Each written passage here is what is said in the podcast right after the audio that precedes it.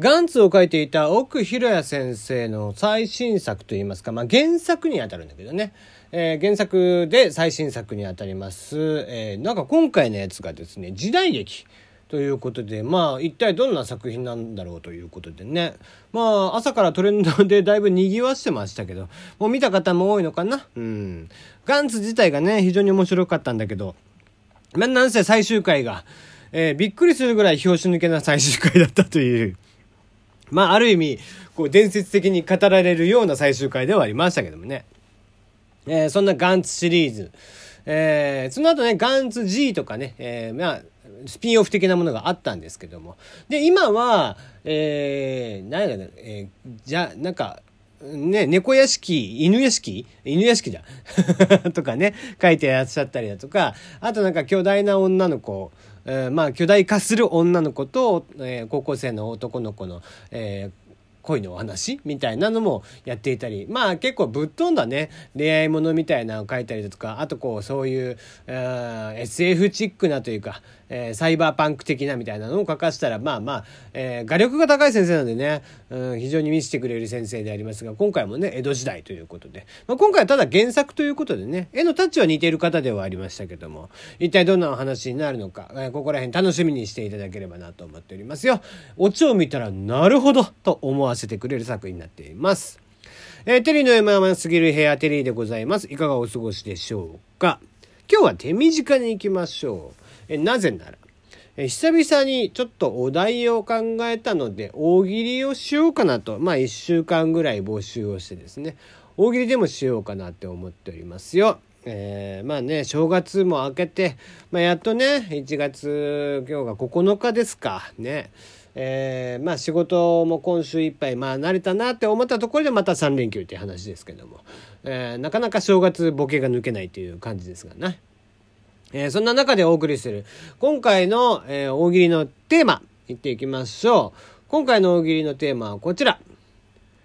思わず耳を疑ったにせんにじゅうねんに始まるラジオトークのクレイジーな新機能とは。思わず耳を疑ったにせんにじゅうねんに始まるラジオトークのクレイジーな新機能とは。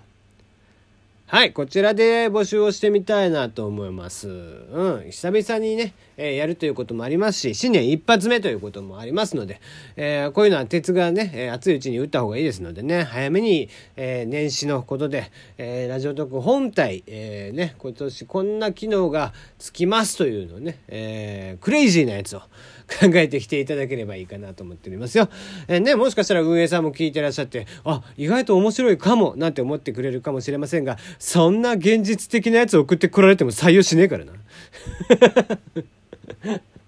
ね、ぜひぜひぶっ飛んだ、えー、クレイジーなねネタを送ってもらえればいいかなと思いますよ。せっかくのにせんにじゅうねんオリンピックイヤーでございますからね、えー、クレイジーな、えー、ものが多分あるんじゃないな。なんかなんだろうね。そうだね。だからまあデスノート的にね遠くに名前と死因を入れたら、まあ、それを、えー、配信を開始したら、まあ、その配信通りに、えー、指定された人が死ぬとかね。まあそんなやつのトークはすぐにアカウントを消されますけどね。まあまあ、なんかいろんな機能が多分出てくると思いますんで、ぜひね、えー、まあ、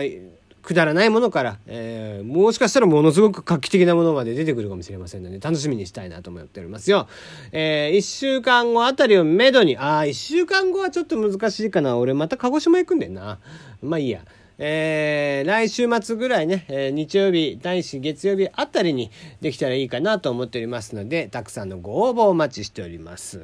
はい、まあ今日のところはこれぐらいなんだけどな。喋ることって言ったら、ああそうそう、みんなに紹介をしたかったのがね、あのー、この間こうちょっと旅行に行ってきたんですよ。で、まあ、岐阜に行ってきてね、岐阜とか名古屋とかあの辺りに行ってきたんですけど、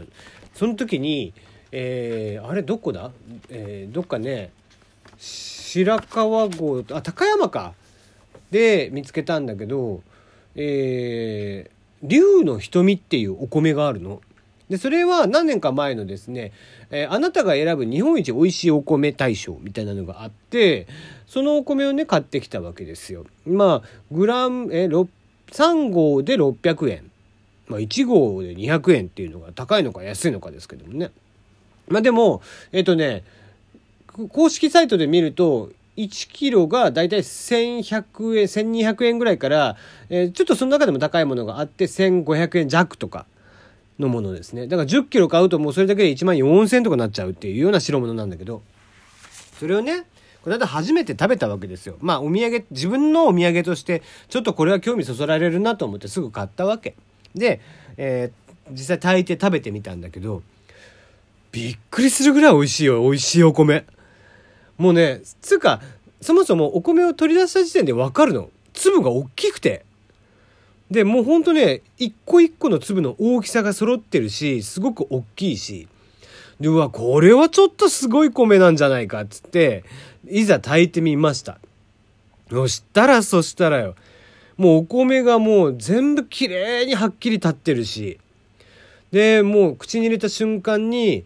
こうもちもちっとしてるんだけどしっかりと噛まないと跳ね返ってくるんじゃないかぐらいの噛み応えもあって、だから別に芯が残ってるとかそんなんじゃないんだよ。ふわっとしてるけどギュッて詰まってる感じ、中身がもうね、で甘みもであるし、しっかりと米のあれ、これはうまいなと思って、結局なんかご飯さんばいぐらい食ったもんね、すぐ。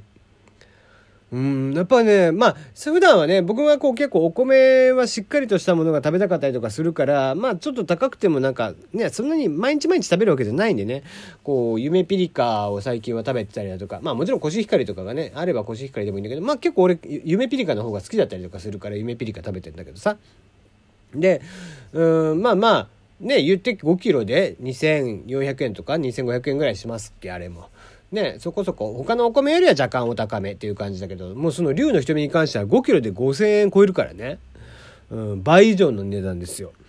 でまあこれは確かにうまいってなって、もうぜひまたねちょっとお取り寄せして、一応公式サイトもありますんでそこでねお取り寄せして食べたいなと思うんだけど、本当にね一回ちょっとさん号のやつとかも Amazon とかでも売ってんだっけか、確かね売ってると思います。えーっとねさん号炊きがねあったんじゃなかったかな。えー、ちょっと待って今探してみるね。えー、っとねこの間見かけたような気がするんだけどな。うん、まああのもしなくてもですね試しにちょっといちキロ、まあいちキロにせんひゃくえんです、にせんひゃくはちじゅうえんで Amazon さんで買えますんで、ちょっと自分へのねなんだろうこううん、頑張ったねっていう証拠とか、もしくはもうちょっとしたらまたねバレンタインとかもやってきますんで、その時にでもですねぜひやってみて食べてみてください。本当にうまいんだよこれ、あのびっくりすると思いますよ。普段のお米と全く違いますね。まあそれと同時にね今食べたいのはだから、えー、命のいちっていうのがね、これもまた日本一になってるお米なんでね、えー、それも同じくごキロでごせんごひゃくえんとかするんで、まあちょっと美味しいお米って本当に、えー、食べたらうまいんだなって思いますんで、ぜひね、えー、たまにはご自身のこう自分をねこう癒す、癒してあげるではないですけども、ちょっと今日は美味しいお米とちょっとね、少し焼き魚がいっこあったりとか、お肉少しだけ焼いてとか、もう心ばかりの焼き魚とかそういうのと、あとはまあ漬物とか食べれる人は漬物とかがいいのかな、うん、そういうこうちょっとねご飯のあてとお味噌汁とぐらいのシンプルな形でぜひ食べてもらった方がこのお米の味はすっごいわかると思う。なので、えー、ぜひぜひ、えー、そういうちょっと高いお米もね楽しんでいただければなと思いますよ。今日はここまでです。また明日。